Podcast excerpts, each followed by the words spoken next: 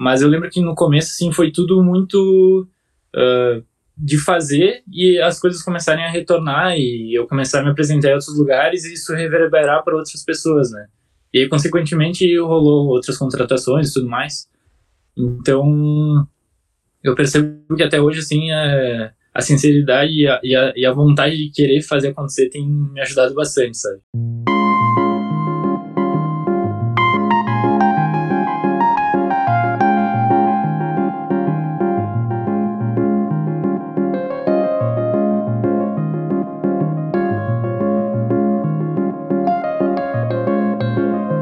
Saudações, DJs e clubbers, esse é o podcast Milhas do Rolê, eu sou o DJ GB. Aqui no podcast eu recebo DJs do cenário alternativo que fazem chover com poucos recursos. A ideia é inspirar através das vivências de quem tá no corre. Hoje eu tô recebendo o Mau Maioli, que tá no corre desde os 14 anos, hoje ele tem 23, e o foco aqui hoje vai ser a gente entender como usar as redes sociais e o networking para fazer reverberar o trabalho como DJ. Peço para que vocês me ajudem dando uma joinha no vídeo, deixa um comentário, faz um stories lá convidando a galera para acompanhar o podcast ao vivo, isso me ajuda muito, nos ajuda a multiplicar essa mensagem e ajudar mais pessoas. Então, eu gostaria de agradecer demais ao Mau por participar do podcast comigo.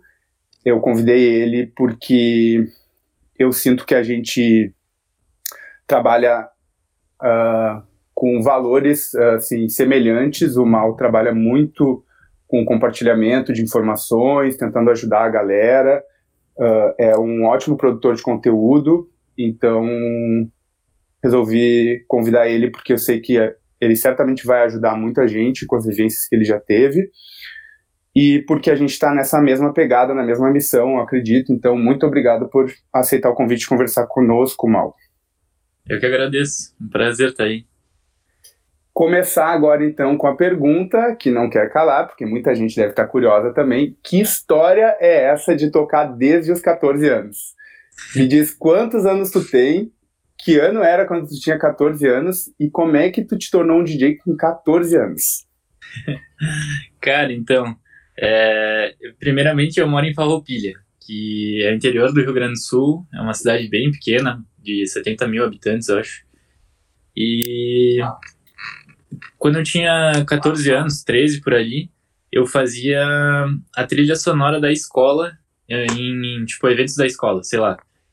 Quando rolava shows teatrais, assim, sempre tinha um intervalo e coisas assim, saca? Então eu tinha que ou me apresentar num palco, e que isso é até estranho, né? Eu tinha vergonha de me apresentar num palco, aí eu fazia a trilha sonora porque eu ficava escondido, tipo, eu ficava lá no fundo e tudo. E beleza, saca? Eu sempre fui muito tímido e, enfim, comecei a melhorar esse meu lado depois que eu comecei a tocar. E aí, como isso valia notas e tudo mais, eu tinha que fazer alguma coisa. Então, eu sem querer caí nesse mundo de, sei lá, colocar música, assim. E eu lembro de uma... Eu tenho uma lembrança, na real, bem viva, assim, comigo, é que foi um dia que eu toquei uma música do David Guetta, que era Sexy Beach. E aí, tipo, era uma música que ela não era tão conhecida ainda, tipo, porque na época também não tinha esse negócio de, tem Spotify e tudo mais, ainda não tinha, né? Ou se tinha, não era tão popular. E eu toquei, e daí vieram pessoas me pedir que música que era, outras dançaram, e outras falaram que tinham gostado muito. Deu, cara, que legal isso, né? E aí que, tipo, eu comecei a dispersar vontades, assim, sabe? E daí que eu conheci o Chris D, que é um parceiro aqui, tipo, a gente faz muita coisa desde que eu comecei, e ele começou um ano antes que eu. Ele é um pouco mais velho, mas a gente começou meio que junto, e ele me ensinou a tocar. A primeira vez que ele me ensinou a tocar, eu ia tocar no aniversário de uma amiga minha que era da escola também.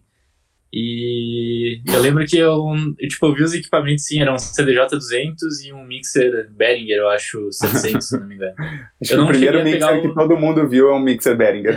É, nossa, é horrível, mas tudo bem, né? O cara corta os graves, ou corta todo grave ou coloca tudo grave, né? Mas o cara aprende muito com isso também, então é válido. E... aí eu lembro que a primeira vez que eu vi os equipamentos, tipo, eu só queria meio que mexer, assim, e, sei lá, só mexer, saca? Eu não prestei muita atenção nas regras e tudo mais, e daí eu toquei, tipo, foi mais passagens, assim, transições do que realmente mixar mesmo. E depois disso, daí eu comecei a tocar em eventos e tudo mais, e nesse meio tempo eu ia tocar numa festa, tipo, meio que oficial, então eu pensei, tá, se eu realmente quero tocar e, sei lá, levar a sério essa parada, eu vou pedir pra ele de novo essa aula, e daí, tipo, ele me ajudou de novo, tipo, a gente já conversava bastante, e daí foi que eu peguei a ideia do, sei lá, ele primeiramente veio com a regra do 80 e tudo mais, e daí eu fui entrando nessa pira aí mesmo, saca?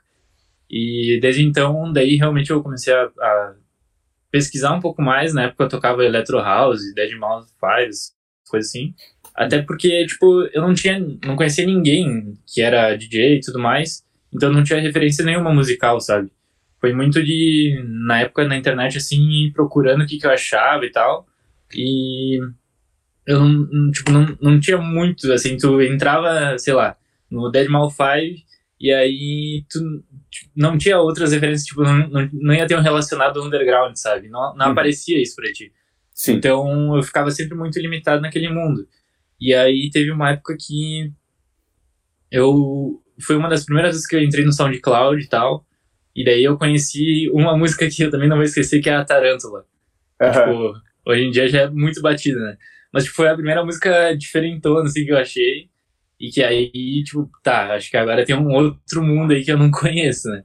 E aí eu comecei a realmente pesquisar mais coisas e ir a fundo mesmo na pesquisa, sabe? Sim, que massa. É muito...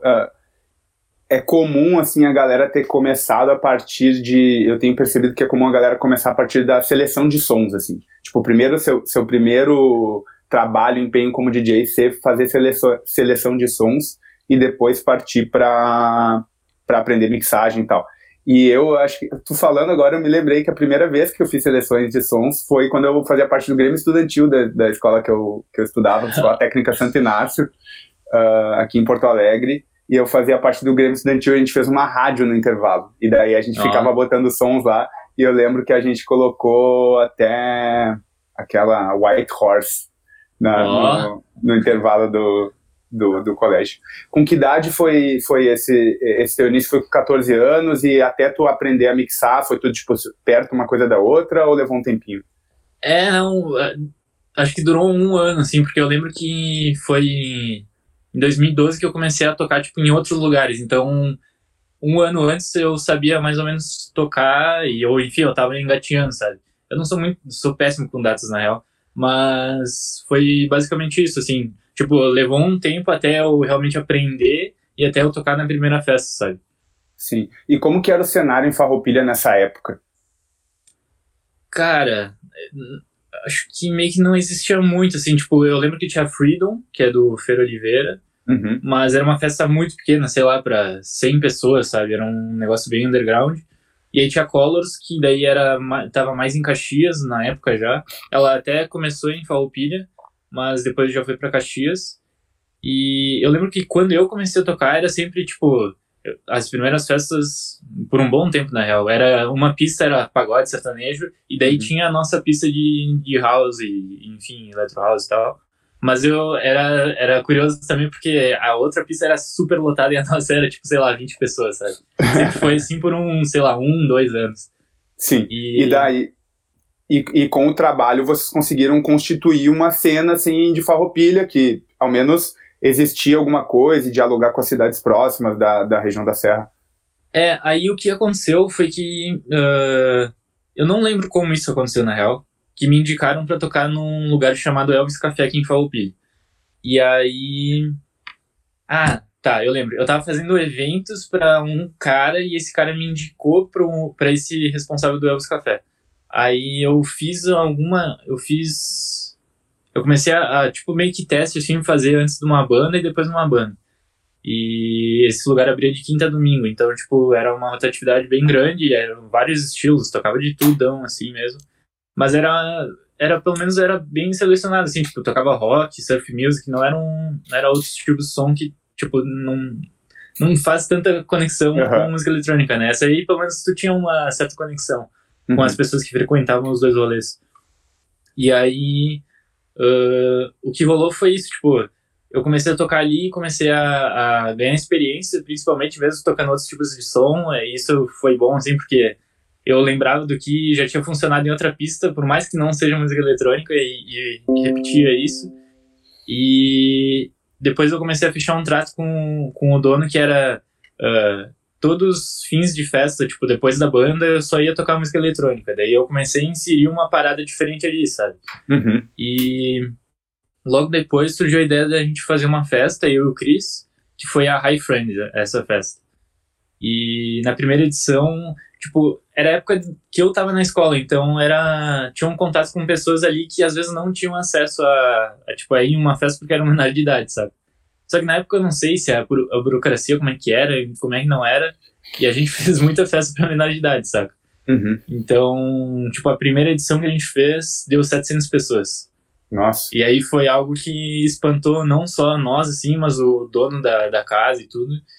E depois disso a gente continuou fazendo. Tipo, a segunda foi bem estranha, porque não tinha vendido nenhum ingresso antecipado e na hora vendeu, sei lá, uns 500 ingressos. Sim. E a gente conseguiu criar um público ali, porque era uma galera que não tinha como sair e começou a sair meio que cedo.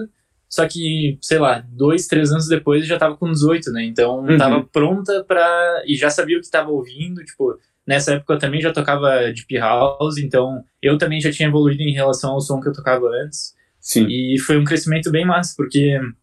A festa durou 2 anos, se eu não me engano. E ela até meio que se queimou, digamos assim. Porque as pessoas mais velhas vinham com maus olhos a festa por ser de galera nova, tá ligado? Aham. E aí, tipo, beleza, foi um momento e um aprendizado muito grande pra nós, e aí que surgiu a Beach On Me. E nesse meio tempo todo, ainda o Elvis Café fechou, e eu comecei a tocar mais no Moinho, que hoje em dia é a minha residência, né? Então, em 2015 ali, eu lembro bem, eu assumi como residente, e a gente criou a Beach On Me nesse mesmo ano, que daí foi a festa que, tipo, a gente mantém ela até hoje... E que a gente também conseguiu fazer muita coisa importante, assim, com ela. Sim, que massa. E, tipo, a Serra, a Colors é anterior a isso, né? Tipo, sim. E mais forte em Caxias. A Colors, pra quem não conhece, é uma festa bem grande que rola em Caxias. Eu arriscaria dizer que é a maior do Rio Grande do Sul, talvez. É. E pra quem acho conhece... Que até de idade, né? Ela é a mais velha, assim, digamos. Sim, já deve ter mais de 10 anos, né? Ia completar 11 esse ano. Sim, então é uma festa semelhante a Levels, por exemplo, que rola aqui em Porto Alegre, da qual inclusive o Mau é residente, só que ela rola em Caxias.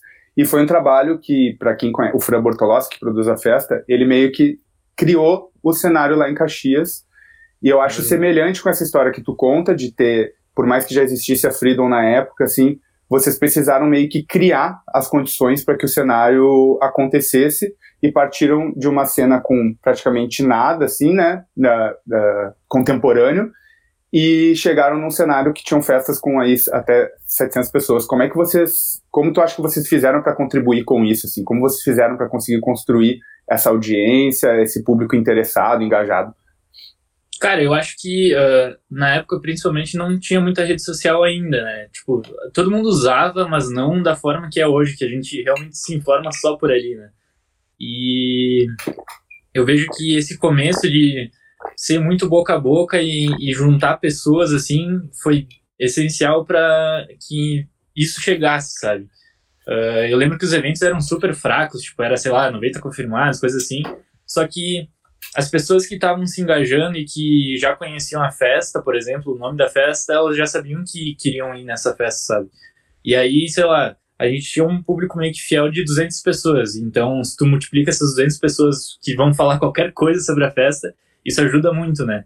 Uhum. E conforme isso aconteceu, acho que a gente consolidou pessoas que, se tiver o Mau ou o Chris, a gente vai ir porque a gente curte o som deles, a gente acompanha eles, ou somos amigos, sabe? Ou a gente vai se divertir na festa. Então, acho que ajudou muito a criar essa base desde o começo, assim, sei lá, a gente tá quase 9 anos trabalhando aqui, sabe? Uhum. E como a gente começou meio que sem... Eu, pelo menos, o Chris até conhecia os guris, mas eu não conhecia ninguém, não conhecia o Fer, não conhecia o Ander, nem o Fran, sabe?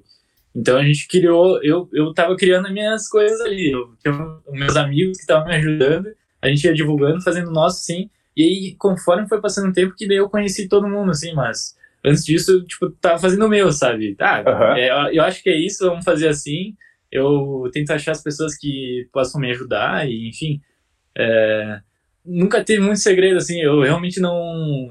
Por ser novo, assim, eu largava flyer na escola e coisa assim, sabe? Não tinha uma fórmula de como fazer isso, como fazer vender ingresso. Era muito no boca a boca, muito na conversa mesmo. Pode crer. Isso é massa porque aqui em Porto Alegre, tipo, existe uma tradição de música eletrônica, teve o fim de século lá, um clube super clássico nos anos 90, final dos anos 90, depois virou Anel, não sei o quê. Então, tipo, Fulltronic, festas grandes e tal. Daí depois tem outras gerações com outros clubes, daí até o momento mais recente, assim, anterior a esse momento que a gente estava vivendo. Agora até já mudou, eu acho. Mas tinha a festa Neon, a festa Desconexo, que eram festas que rolavam todo mês e tal. Mas quando a gente começou, de certa forma, a gente também tinha uma certa ingenuidade ou uma inovação, assim, meio que construindo um pouco do nada. A ruaça foi importante para nós aqui, que era uma coisa bem da rua e tal. E sem ter necessariamente a bênção ainda dos mais antigos, que até não olhavam com bons olhos no início, porque sempre tem uma coisa da galera tá fazendo com equipamento mais chinelo, assim, e tal, não saber muita técnica, não saber muito bem como fazer aquilo, mas ser muito criativo. E daí parece que quando a gente começou a reunir muita gente, o bagulho começou a crescer, daí a galera da antiga vai lá e dá a bênção, né? Eu não sei se aí foi assim também. Cara, eu não consigo lembrar, tipo, o que aconteceu, sabe? Mas a gente foi se conhecendo, eu lembro que uma festa, eu até, uma festa no Havana, tipo, eu fui em duas só. E as duas eram de menor, tipo, tinha que fazer autorização no cartório, porque daí era um clube maior, enfim, eles seguiam mais a regra, ou enfim, sei lá, o que acontecia.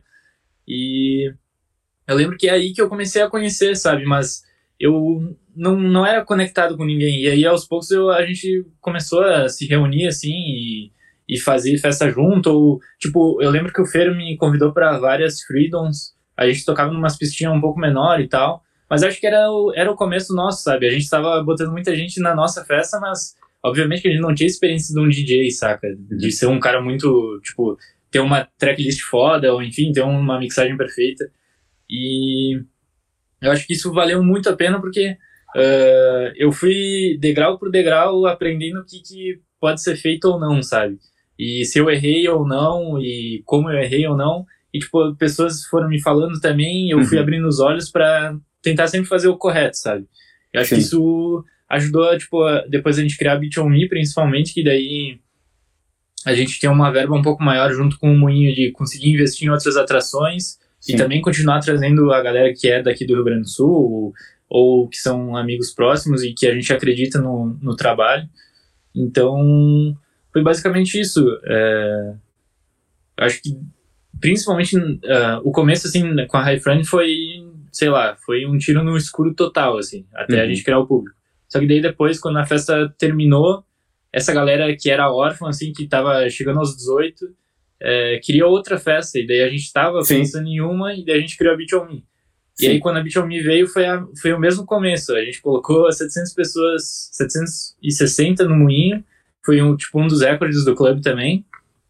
E a primeira foi com o Drukin Daniels lá em Curitiba. E também foi tipo... Minto. A primeira edição foi bem curiosa também. Porque a gente fez com o Fran.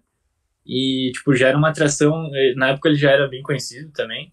E já era uma atração que tinha um custo um pouco maior. E a gente fez uma data bem errada, assim. Tipo, a gente fez num domingo, que era Dia das Mães, num lugar que era fechado, sabe? E era de tarde e tava chovendo. Então, tipo, era tudo pra dar muito errado, sabe? Não ia dar certo. Não era pra dar certo, sabe? Mas deu. Tipo, a gente conseguiu botar a galera que ia pagar os ingressos e o line-up todo, e ia pagar os funcionários também. Uhum. E foi isso, assim, tipo... Depois dessa, os donos do Moinho meio que acreditaram em nós, assim, porque era um projeto, tipo... Tentem fazer acontecer dessa forma, saca? Se der certo, a gente continua essa parceria e melhora isso. Aí depois, sim, veio a do Drunk Daniels, e daí foi uma edição bem grande, assim, que daí abriu as portas tanto pra nós, quanto os olhos pra eles de, tipo, tá, a música eletrônica e o Farroupilha pode virar, pode ter um futuro legal, sabe? Uhum. E aí, sim, aí, sei lá, a gente conseguiu trazer a Blanca, que foi pela primeira vez aqui na Serra, o Zopelar, que também foi uma estreia, o Davis... o Márcio Vermelho, o Ney Faustino, o Benjamin Salum, sim, uma galera mesmo, assim, que a gente não via tanto por aqui. Eu tinha passado algumas poucas vezes, assim, a gente conseguiu absorver essa galera que também fazia muito sentido pra festa, né? E acabou rolando uma experiência bem legal. Não, exatamente, são artistas que dialogam com um cenário um pouco mais alternativo do que era comum na Serra, assim, né? Tem uma pegada mais underground. Também. Eu acho que a Colors trouxe muitos nomes bem undergrounds, assim, só que aí que tá, eles fizeram uma base que na época ainda as pessoas realmente não conheciam, e a gente conseguiu pegar um momento que foi bem oportuno, assim, era... a entrada da fama do Facebook, do Instagram, e que as pessoas começaram a consumir mais coisas. Então, tipo, a gente conseguiu, de certa forma, ter uma sorte ali, porque as pessoas começaram a consumir muito conteúdo já naquela época, e aí começaram a conhecer mais coisas. Daí, tipo, eu vou para essa festa, eu sei que vai ser boa, mesmo que tenha uma atração diferente, ou se tiver uma atração diferente aí, que eu vou querer ir, né? Uhum. E eu acho que a gente conseguiu ter essa sorte, assim, porque... A Colors tinha feito muita coisa antes disso. Até o Colombo, na época, era super underground. Ele se tornou muito popular depois da passagem dele pro Brasil, dos lançamentos, enfim. E eu acho que essa base também nos ajudou pra caramba, sabe? Que daí as pessoas... Sim. Ah, música eletrônica eu já meio que sei o que vai ser. Talvez seja um pouco diferente, mas eu vou conseguir absorver isso, curtir a festa e descobrir um novo artista. Sim. Não, total, tem um primeiro momento que a gente precisa cativar os primeiros fãs fiéis, assim, do projeto. Esses fãs fiéis vão fazer com que o negócio reverbere, daí cria um ambiente um pouco mais propício pra galera, assim, música eletrônica. Daí já quer saber qual é o rolezinho do final de semana, uma galera que não é tão fiel assim, mas que daí vai passar a acompanhar também. E, cara, até falando sobre isso tudo, eu vejo hoje em dia que ainda existe a mesma coisa que eu passei lá atrás, só que hoje em dia as pessoas veem um vintage culture antes e depois elas descobrem outro mundo, saca? E eu acho muito interessante isso, porque eu não sei se isso algum dia vai mudar. Tipo, obviamente, tem muita gente que entra já no nosso rolê, já sabe o que tá acontecendo, já conhece tudo. Mas eu vejo que tem grande parte da parcela, assim, das pessoas, do consumidor, ele descobre muito antes daquele mundo lá, e aí depois que ele, tem outras coisas aqui, sim, né? Total. E eu acho que é um caminho meio natural, assim, pra muita gente. Na nossa época mesmo, né? Eu também comecei a gostar de música eletrônica indo em rave e gostando de electro house. Os primeiros sets que eu fiz foram de electro house, então depois a pessoa vai embarcando. Então... agradecer aí a galera que tá ouvindo e pedir pra quem não deixou um joinha ainda no vídeo, deixa o joinha, que eu tenho que fazer meu trabalho de youtuber. Vai pensando aí nas perguntas pra fazer no chat pro Mau. Esse podcast tem o intuito de ajudar a galera que tá começando, então encaminhar agora a hora de retirar os segredos do nosso convidado. Então, o Mau começou, ele tá aí, há 9 anos trabalhando, construiu a cena praticamente do zero lá em Farroupilha, assim, né? Essa cena é sempre uma renovação, né? Nunca é totalmente do zero, uma renovação, mas fez um trabalho forte lá para conseguir desenvolver o corre dele como DJ. É produtor musical também, e daí, agora a gente falou lá de como ele começou. Hoje o Mau é residente da Levels, que é uma festa super importante aqui do Rio Grande do Sul, nessa mesma pegada da Colors que a gente estava falando, só que ela rola aqui em Porto Alegre. O Mau já conseguiu, como produtor, emplacar um top 1 de Deep House no Beatport. O Mau tem uma agenda relativamente cheia, assim, vários DJs eu acredito que gostariam de ter tantas datas quanto ele, toca bastante pelo interior, toca no Uruguai aí, eventualmente. Teve uma música remixada recentemente pelo Renato Cohen, que é um artista super importante do cenário brasileiro. Como é que tu acha, o que tu fez para conseguir conquistar esses feitos que eu acho que uma galera gostaria de ter, assim, é uma trajetória bem massa. Eu queria saber, assim, que tu nos entregasse o ouro, o que tu acha que foi o diferencial que tu fez para conseguir conquistar essas coisas? Eu sei que tu é talentoso, mas eu queria saber se tu acha que foi só talento, ou se tem algumas outras coisas que podem ajudar. Cara, eu partiria muito para uma resposta bem poética, mas eu acredito muito nisso, saca? Eu vou muito pela sinceridade da parada, saca? Desde o começo, assim, tipo, foi uma parada que eu fazia, que eu me divertia fazendo, sabe? E eu lembro que eu sempre fiz, eu nunca pensei tanto, assim. Aí eu lembro que teve um momento em específico que eu toquei na Cabana, eu não lembro exatamente onde é que era antes de Porto Alegre, né, enfim. Nova Santa Rita. Isso. E foi o dia que eu falei, eu quero postar esse set que eu gravei, e eu pensei, tá, mas se eu tiver que fazer esse set, eu tenho que pagar o SoundCloud, e com isso eu tenho que investir na minha carreira. Então, tipo, gerou essa chave, assim, sabe? E foi a partir desse momento que eu comecei a pensar de uma forma um pouco mais profissional, apesar de eu ter 16 anos, né, nessa época aí, provavelmente, eu comecei a investir em outras coisas, então... Eu comecei a pensar nas minhas redes sociais, por mais que na época era só mato, eu já tentava falar por ali, já tentava sempre me expor de certa forma. E acho que em tudo que eu sempre fiz, assim, nos conteúdos que eu tô fazendo agora também, é uma forma de eu mostrar que no começo eu não tinha isso. Então eu tô tentando repassar tudo que eu aprendi, porque se eu tivesse de mão beijada, digamos assim, naquela época, isso teria me ajudado muito mais, sabe? E... Em relação à produção, principalmente, acho que é realmente trabalhar todo dia, assim, pelo menos 1 hora por dia, ou o que tu puder, sabe? Tanto é que pra mim é a primeira atividade do dia pra mim é produzir. Todos os dias no meu calendário lá tá que eu tenho que fazer alguma coisa, e acho que só a persistência, assim, pra quem não nasceu com o talento musical de, sei lá, sair tocando tudo que é instrumento, é realmente ficar tentando fazer acontecer ali. E isso tem me gerado os bons frutos, como tu falou. Até esse top 1 do Beatport, ele lançou em vinil também. Então, foi outra coisa que tipo, só deixou de forma física toda a vontade de querer criar algo relacionado à música, né?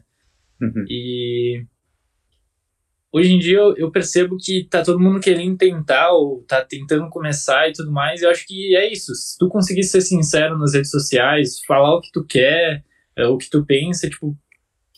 Obviamente, às vezes é meio polêmico, às vezes o que tu fala, às vezes não é tão certo, mas aí fica na cabeça de cada um, né? Só que eu acho que isso que me ajudou bastante, assim, tipo, ter a sinceridade de fazer tudo que eu faço, tanto... sei lá, vou conversar com algum promotor da minha festa, vou conversar com algum cliente, tipo, mostrar a situação real e sempre ser transparente com a parada, sabe? Isso acho que tem me ajudado bastante.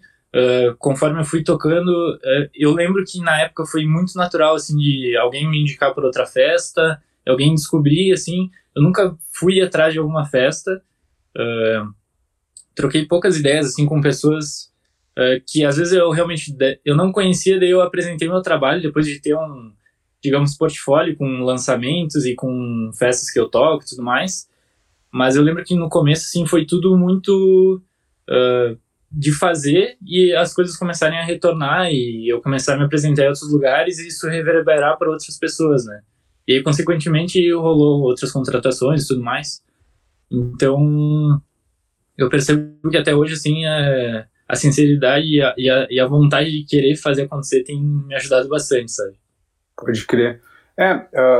Isso tem aparecido muito aqui no podcast, muitas pessoas têm trazido a importância de ter uma verdade, assim, colocada no trabalho e tal. E pode parecer meio clichê, assim, né? Mas, tipo, é isso mesmo. E eu acho que daí tem um outro ponto que é... ter paciência, sabe? As coisas, elas, às vezes, demoram um tempo mesmo para acontecer e tem que ir fazendo. Eu acho que tem que ir conseguindo ficar orgulhoso dos pequenos feitos que a gente vai fazendo, assim, sempre preocupado em tentar construir o cenário que a gente tá fazendo parte, assim, porque, tipo, esses fãs fiéis lá que tu falou lá do início, da Beach On Me, ou mesmo da festa anterior lá, são eles que reverberam a parada, né? Então, tipo assim, ter uma troca sincera com a galera com quem tu tá te relacionando é um caminho bom. E sem falar que essas pessoas se renovam, né? Tipo, às vezes elas largam esse rolê e daí vem outras. Então, tipo, a gente descobriu um novo caminho aqui, que foi fazer workshops e cursos pela Beach On Me e com o Moinho, sabe? Então, isso fazem 2 a 3 anos que a gente começou a fazer. Eu lembro que o primeiro que a gente fez foi um workshop de 3 dias gratuito com o V. Antônio lá de São Paulo. Uhum. Tipo, é um cara que sempre abraça as causas com nós, é um super amigo. E foi muito massa porque ele é professor, enfim, tem suporte da Ableton e tudo. E ele abraçou a causa e, tipo, a gente teve turma de 20 a 30 pessoas nos 3 dias. Então, isso foi muito massa, porque a gente criou novas conexões com pessoas que elas eram curiosas, mas elas não tinham uma abertura para chegar e falar com nós, enfim.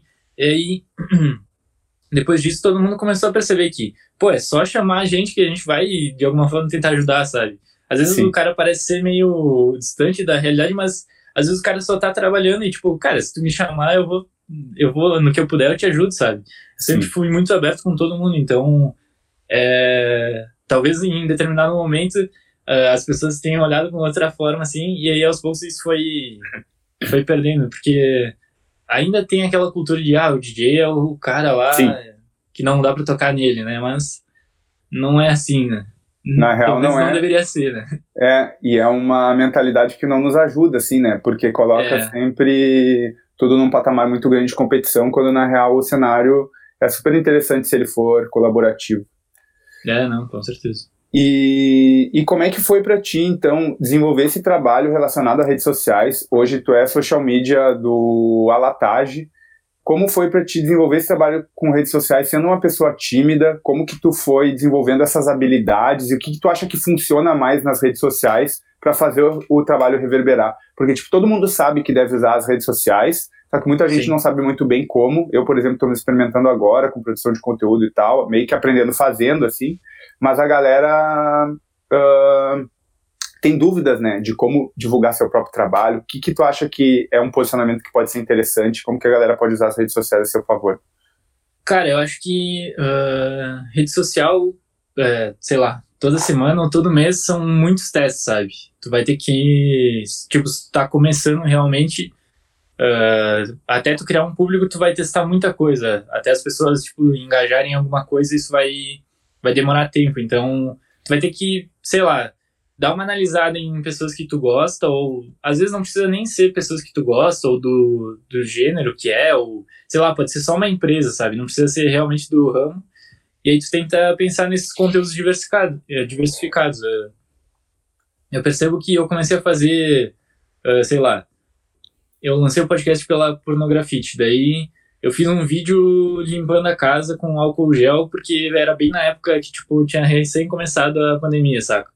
E eu sempre, nas redes sociais, tive um toque meio cômico, assim, e, pessoalmente, eu não sou, tipo, sei lá, às vezes na festa eu sou meio sério, mas, cara, sozinho, ou, enfim, com pessoas que estão junto comigo, assim, amigos e tal, eu sou bem palhaço mesmo, tá ligado? Então, eu meio que só transpus isso para as redes sociais e, obviamente, eu não sou assim sempre, né?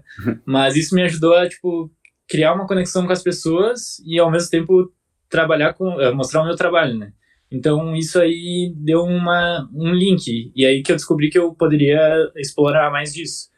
E, além disso, eu comecei a testar os conteúdos mais densos, assim, tipo, fazer coisas mais trabalhadas, pensar mais no design da parada e no conteúdo que talvez seja algo meio que geral, assim, que não seja tão específico. Obviamente que eu trabalhei com alguns bem, bem específicos, mas quando tu trabalha com coisas que podem, sei lá, pegar o teu primo ali, que ele tem a mesma idade que tu, mas não tá no mesmo rolê, isso vai ajudar muito a que ele também chame a atenção dele, né? Uhum. E acho que é isso, assim, quando tu testar alguma coisa e tu, sei lá, tu fez, sei lá, 5, 6 posts e aí tu vai dar uma olhada em que as pessoas mais comentaram, o que elas mais falaram, tu vai começar a ter um caminho, sabe? Uhum. Então, acho que é realmente tu não só achar o caminho do que as pessoas gostaram, mas do que tu também gosta. Isso vai fazer uma combinação que vai, provavelmente vai dar certo, né? Mas é isso, vai demorar muito tempo. Eu acho que, tipo, eu até tenho uma certa experiência, mas sempre o cara vai aprender pra caramba. E, tipo, rede social é um negócio que é necessário, a gente tem que cuidar pra não viver dentro dela 24 horas, mas é importante pra gente estar se comunicando, se conectando com as pessoas, né?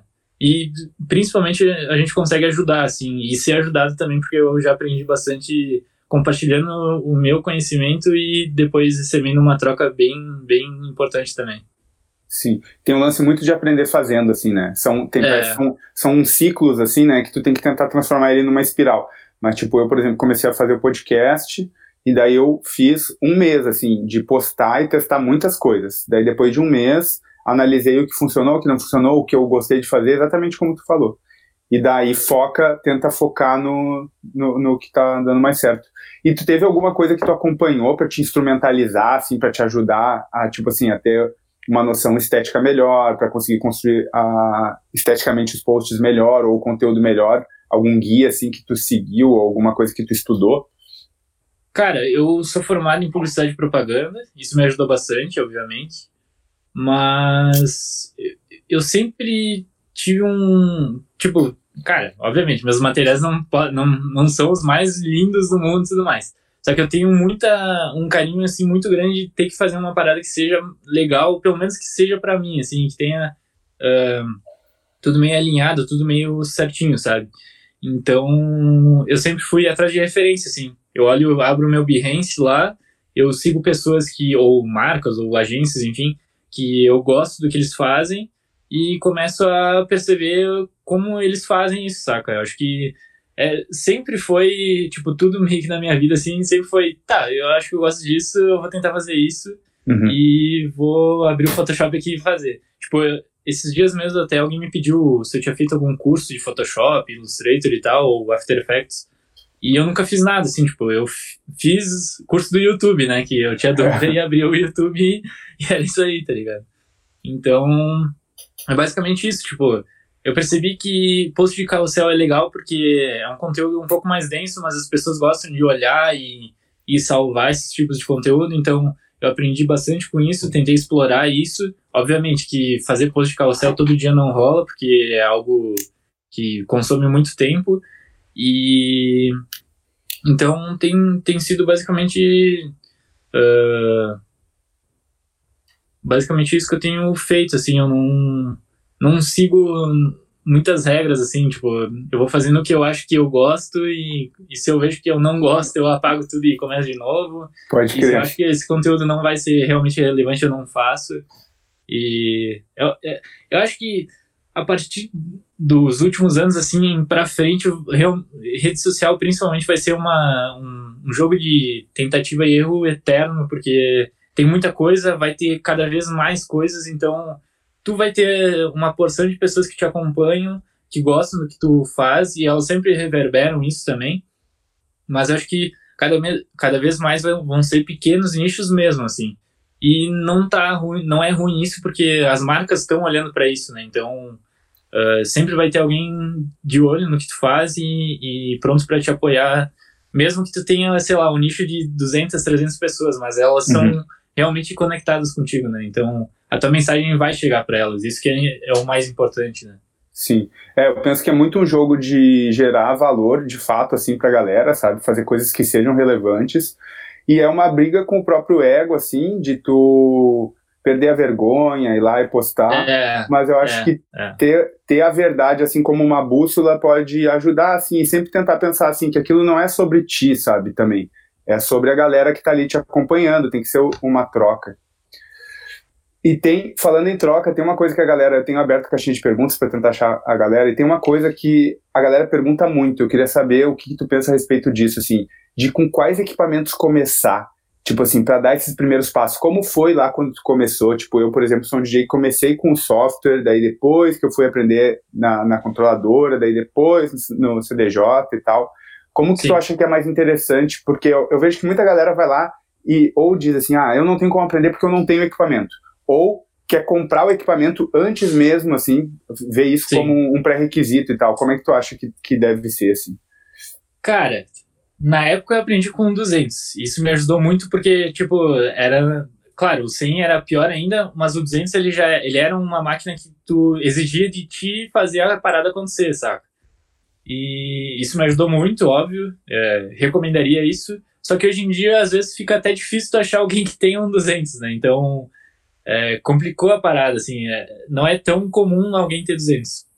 A gente dá um curso que é, tipo, super barato, é R$200, a gente fazia por R$200 e era uma semana inteira e era uma turma, sei lá, de 8 pessoas, sabe?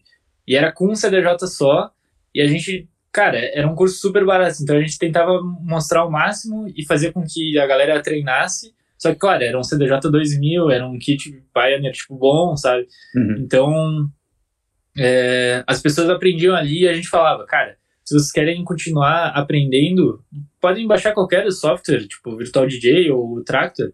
Se vocês aplicarem as mesmas regras, vocês vão conseguir entender, vocês vão conseguir mixar e começar a criar a dinâmica de mixagem de vocês.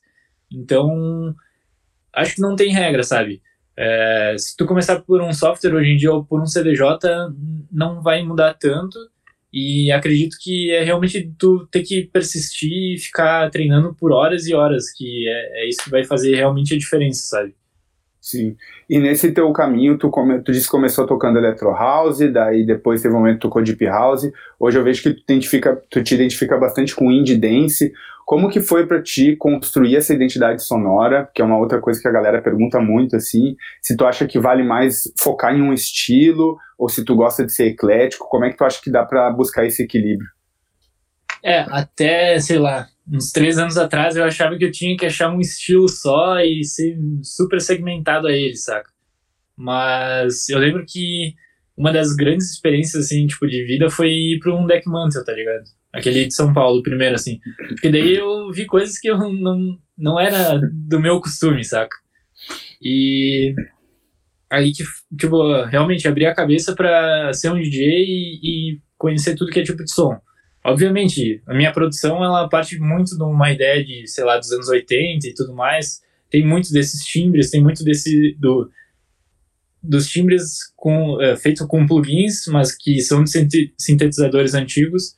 E, obviamente, que eu me inspiro muito com bandas antigas, tipo Joy Division e New Order, principalmente. Eu pego muita referência. E, enfim, eu acho que, hoje em dia... Tu não é obrigado a ser um DJ, tipo, sei lá, que tu vá tocar de tudo, mas acho que tu tem que experimentar tudo. Se tu quer tocar só techno, se tu quer tocar só house, se tu quer misturar os dois, se tu quer ser um DJ de música brasileira, sei lá. É importante ter essa variedade também no mercado, né? Porque as pessoas, os clubes, as festas, todo mundo exige um pouco disso. E eu noto que eu sempre fui muito um DJ, então, tipo, eu nunca toquei muito só um estilo ou só outro, e eu acho que isso foi desenvolvendo com a minha personalidade, sabe? Pode crer. Eu também, eu tenho como principal marca, assim, ser eclético e tal, e eu sofria muito, assim, tipo, pensando se valeria mais a pena focar em uma coisa só, mas acaba que não dialoga com... Tipo assim, tem que dialogar com o que tu gosta de fazer, né? Então é uma coisa que... Tipo, uma coisa que me ajudou foi tentar achar características comuns às músicas, independente dos gêneros. Então eu gosto de uma coisa de uma percussividade, um batuquezinho e tal. Então tu acha techno, house, disco com essa característica. E daí tentar fazer uma coisa que seja transversal, assim, isso pode acabar se tornando essa tua marca. Mas... Optar por um gênero só e focar muito nele funciona também, né? Acho que são várias formas de fazer a mesma coisa. Aí que tá. Pra mim isso não funciona, né? Mas pra muita gente isso é o certo, ou enfim, deu certo, assim. Uhum. Então, cara, é muito de tu descobrir o que tu quer, assim. Eu comecei muito novo, então eu fui me descobrindo e ainda tô e ainda vou ficar me descobrindo até o fim da minha carreira, né? Acho que eu gosto disso, na real. Tipo, vai ter momentos que eu vou tocar outras coisas e tá tudo certo, tá ligado? Provavelmente eu vou mudar e eu vou continuar sendo assim, saco? E daí eu sei que vai ser sincero a parada porque é o que eu tô gostando, sabe? Sim. A gente tá se encaminhando, tô adorando conversar contigo, quero agradecer a galera que nos acompanha ao vivo no chat, agradecer todo mundo que acompanha esse podcast, pedir mais uma vez pro pessoal apertar no joinha ali, quem não apertou ainda, quem chegou até aqui, quem tá tirando o valor desse podcast, faz um stories, nos marca lá, @DJ_GB_ @Mau Maioli. Por último, agora eu tenho aquelas perguntinhas que são mais do bate-bola, assim. Então, o que tu... Se tu pudesse dar uma dica pro Mau Maioli lá, de 14 anos, menininho, recém começando a sair nos seus primeiros rolês, o que tu diria pro Mau daquela época que tu acha que tu descobriu agora, 9 anos depois, que ajudaria, que tu gostaria de saber já lá naquela época? Na real, eu ainda tô descobrindo, mas fique calmo. Relaxa, tenha paciência, não estoure. Tu comentou dessa primeira, acho que foi a primeira Beach On Me, né, que vocês iam fazer, que choveu no dia, tudo no fim, deu tudo certo. Mas... teve alguma dificuldade grande, assim, que tu passou, tipo, que poderia chamar de um fracasso? Não sei se fracasso é a melhor palavra, mas uma grande dificuldade, assim, que tu acha que te preparou para os sucessos que vieram depois, assim, como se fosse, tipo, assim, um fracasso favorito, assim, uma grande aprendizagem? Cara, eu acho que não, porque a gente sempre trabalhou muito com o mínimo das coisas, tá ligado? Tipo... a gente tinha um apoio, teve o apoio do Elvis, teve o apoio do Moinho, e todos apostaram em nós, então, tipo, a gente tinha a pressão de fazer a parada dar certo, sabe? E eu acho que essa pressão de sempre ter que dar certo, sempre tem que fazer girar, tem que fazer pra gente conseguir continuar investindo e conseguir continuar sonhando em fazer o rolê, foi meio que o desafio, saca? Então não teve um fracasso, obviamente, a gente teve muitas festas que deram erradas e tudo mais, mas eu não lembro de um caso específico assim que foi realmente tenebroso, saca? Sim, e quando as coisas... Pode falar. Sempre foi esse desafio de, tipo, tá, é isso, a gente tem essa data, tem essa festa com essas atrações e a gente tem que fazer de algum jeito as pessoas virem e saber que eu tenho certeza que elas vão gostar, né? Só a gente tem que instigar elas a virem, né? Então, sim. Foi isso mesmo. Mas e quando as coisas não aconteciam do jeito esperado, assim, quando não dava o número de pessoas e tal, como é que vocês encaravam isso e conseguiam transformar isso em algo que ajudasse como uma oportunidade de crescer? Eu lembro que teve 2018, a gente estava comentando em 2017 que todo mundo fez muita festa e muita gente quebrou, né? A gente fez muita festa também, né? Era uma por mês, só que a gente investiu em atrações e achou que o público estava preparado para muitas coisas diferentes e não estava, na real, né? Então, esse ano acho que foi um aprendizado, na real, aí, porque a gente falhou bastante e no ano seguinte a gente repensou, na real, até o fim desse ano a gente repensou bastante e falou, cara, a gente tem que dar um passo atrás, porque... o que a gente estava trazendo de atração não era condizente com o que as pessoas iam querer consumir. E por mais que a gente goste e queira fazer isso, a gente não ia ter dinheiro para suportar mais um ano fazendo a mesma coisa. Então, sim, a gente começou a mesclar os lineups, tipo, a gente trazia uma atração que era um pouco mais conhecida ou da região e trazia alguém que era mais novo e a gente tentava fazer essas intercalar essas pessoas. Tanto é que no ano seguinte a gente trouxe o Ney, que era um DJ já conhecido, e a gente trouxe o Márcio, o Vermelho e o Beijão, que eram outros dois nomes que não eram conhecidos, né?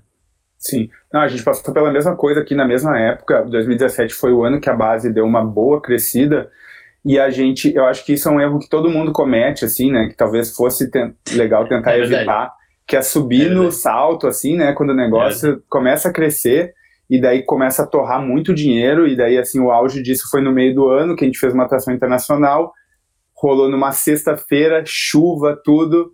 E a partir disso começamos a tomar vários cambas, assim. E no fim das contas a gente não conseguiu investir na parada de uma maneira sustentável. Então acho que uma dica também, às vezes, é não ficar tão deslumbrado com os cenários dos centros maiores, assim, né? Porque a gente perde muito dinheiro, às vezes, fazendo isso. E não tem o retorno que eu acho que teria se a gente investisse mais no cenário local, né?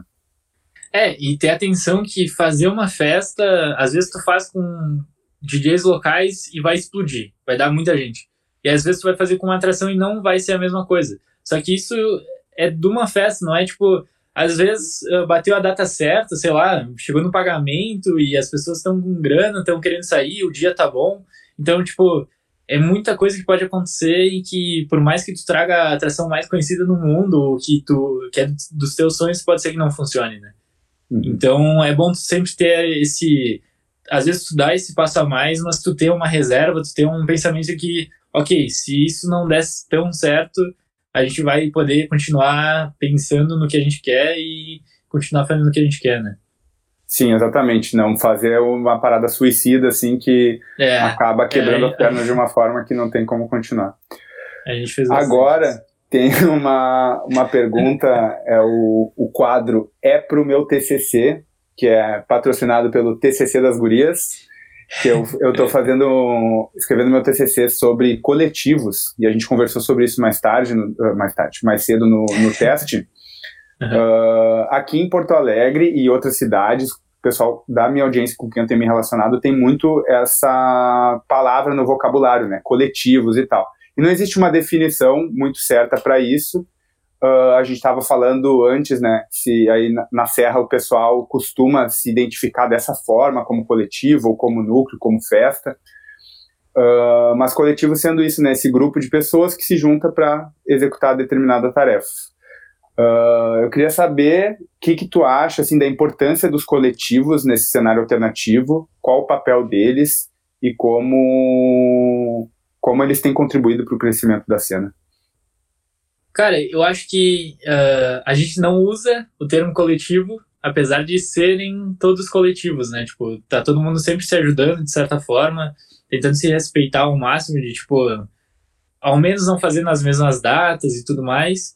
Então, obviamente, quem tá, sei lá, quem é residente de tal festa e quem é residente da outra, normalmente vai botar mais energia na sua própria residência e vai tentar ajudar o seu rolê, né? Mas eu acho que principalmente hoje, e a partir do momento que tudo voltar, os coletivos vão ser importantes para que a coisa volte a girar de verdade, assim, porque se cada um pensar no seu umbigo ou realmente não ajudar o próximo com as festas quando voltarem, vai ser cada vez mais difícil a parada engrenar novamente, né? Então, eu acho que é realmente importante a gente... E acho que esse momento ajudou a isso, né? Porque eu vejo que tá rolando muita live, tipo, colaborativa, porque a gente sabe que fazer uma live de uma festa sozinha não vai dar tão certo, tu vai precisar vai ter que ter um contingente de pessoas te ajudando. Então, eu percebo que já existem...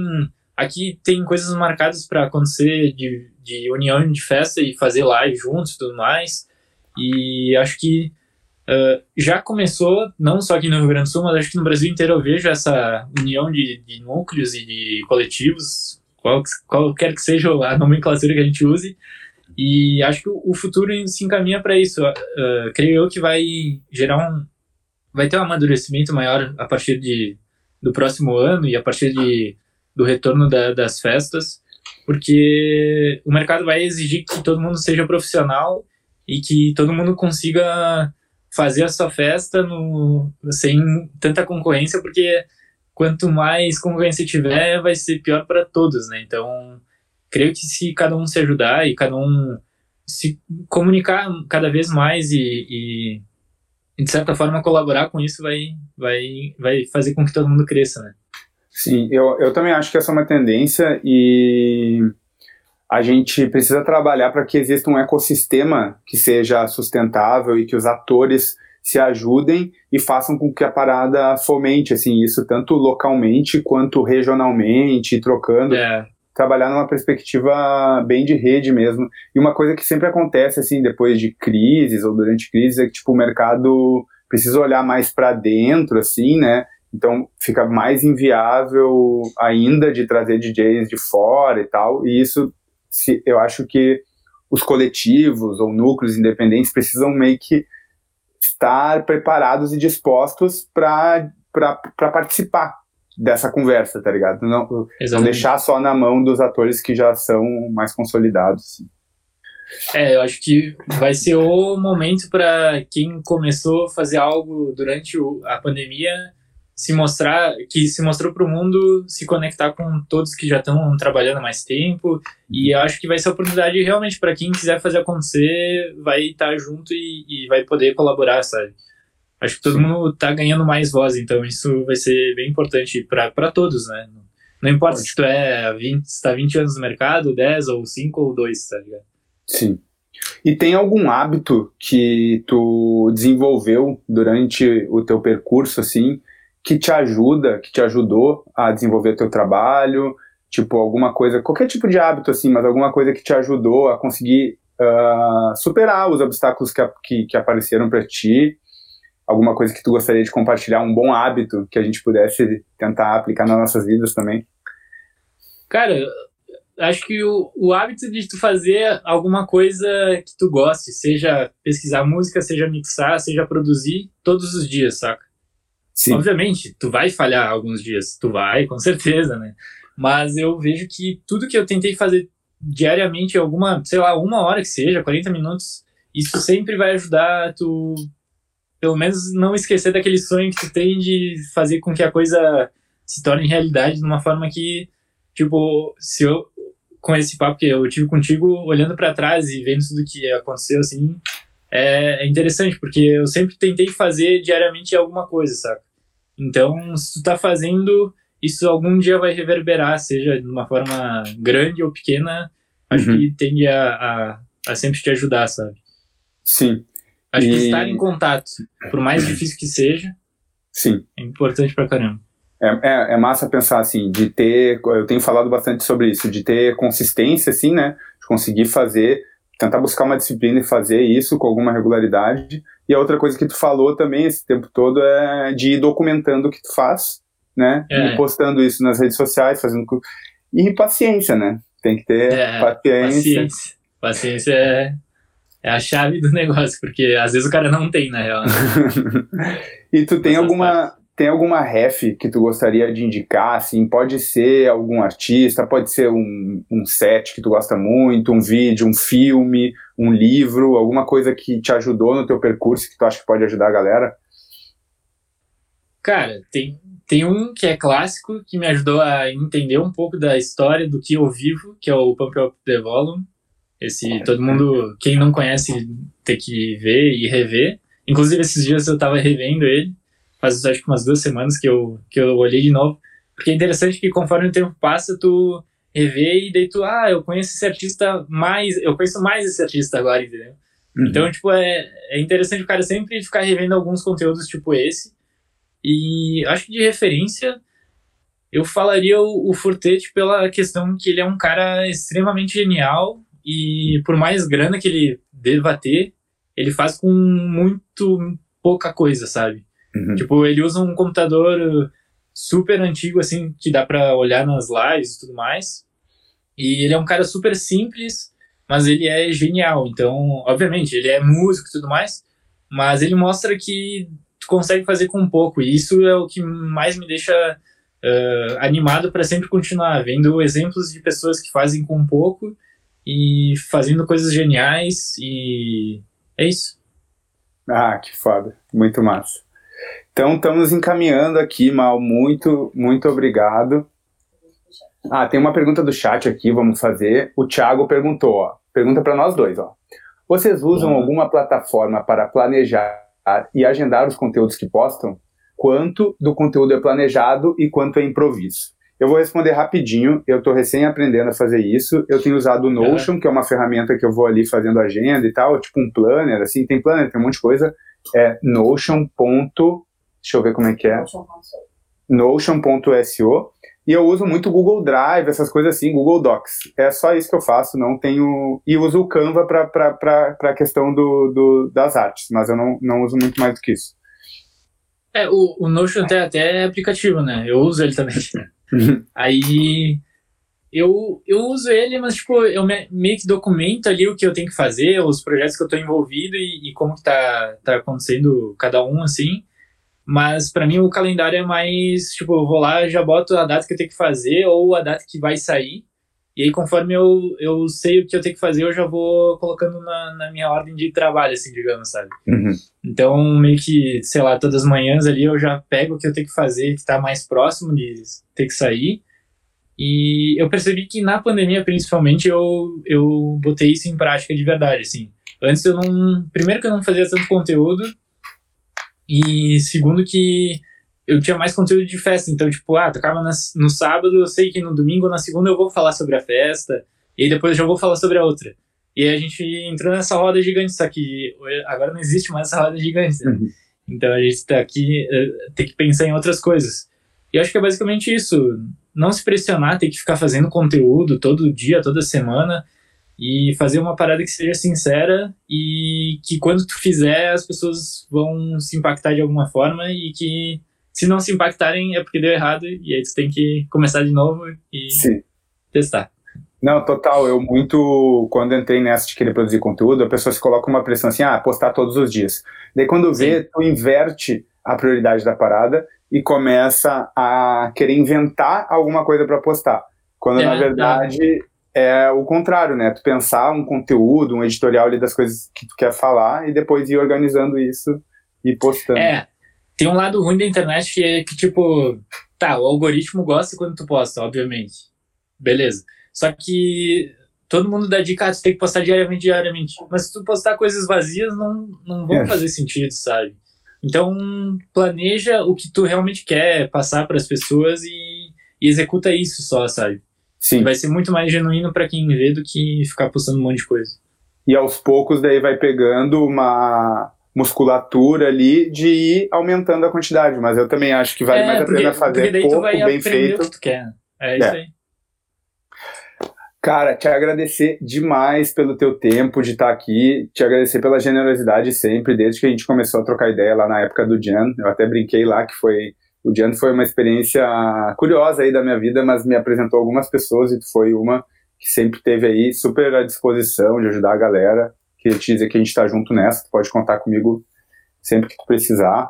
Agradecer a galera do chat, a galera que tá ouvindo, quem vai ouvir esse podcast depois. Pedir que se a galera gostou, ajude a divulgar, é muito importante. O maluco pediu assim, a minha barba é cheirosa. Agradecer a galera aí, agradecer ao Mau e terminar com a última pergunta. Tem alguém reclamando que eu não faço as perguntas. O Moloco, mas o Moloco já é prata da casa. Então, galera, muito obrigado. Semana que vem estaremos de novo com a Kika, que além de DJ maravilhosa, é minha melhor amiga. Então vai ser um prazer enorme estar com ela. Mau, muito, muito, muito obrigado. Terminar com a última pergunta aí. Se tu pudesse escolher uma pessoa para fazer um back-to-back, vivo ou morto, qualquer pessoa na vida, se tu pudesse escolher quem é a pessoa com quem tu faria o back-to-back? Vixe. Cara, eu vou falar um cara que... Todos os sets que eu vi dele são, tipo, impressionantes, assim. Eu nunca me decepcionei com esse cara que é o Palm Tracks. Pode crer. Ele é muito além, assim, tipo, de tudo, assim, eu nunca vi algo surreal, pelo menos pra mim, tipo, nunca teve um erro de nada, assim, ele sempre é perfeito na tracklist, nas mixagens, na história que ele cria, então, acho que seria ele. Tu viu ele no Deckmantle? Vi, e daí depois, tipo, acompanhando, tipo, qualquer set que ele faz, assim, é sempre muito genial, assim. Esse do Boiler Room, ninguém sabia as músicas, nem nada, aí, claro, depois ele soltou, porque a galera tava pedindo muito, mas, tipo, o cara... traz música que eu nunca ouvi na minha vida e são músicas fodas pra caramba, sabe? Então, é impressionante o que ele faz, assim. Pode crer, que massa. Muito obrigado, uma boa noite aí pra ti e seguimos na luta junto aí pra fomentar o cenário. Certo, sempre. É nóis. Abração. É nóis. Valeu. Falou. Valeu.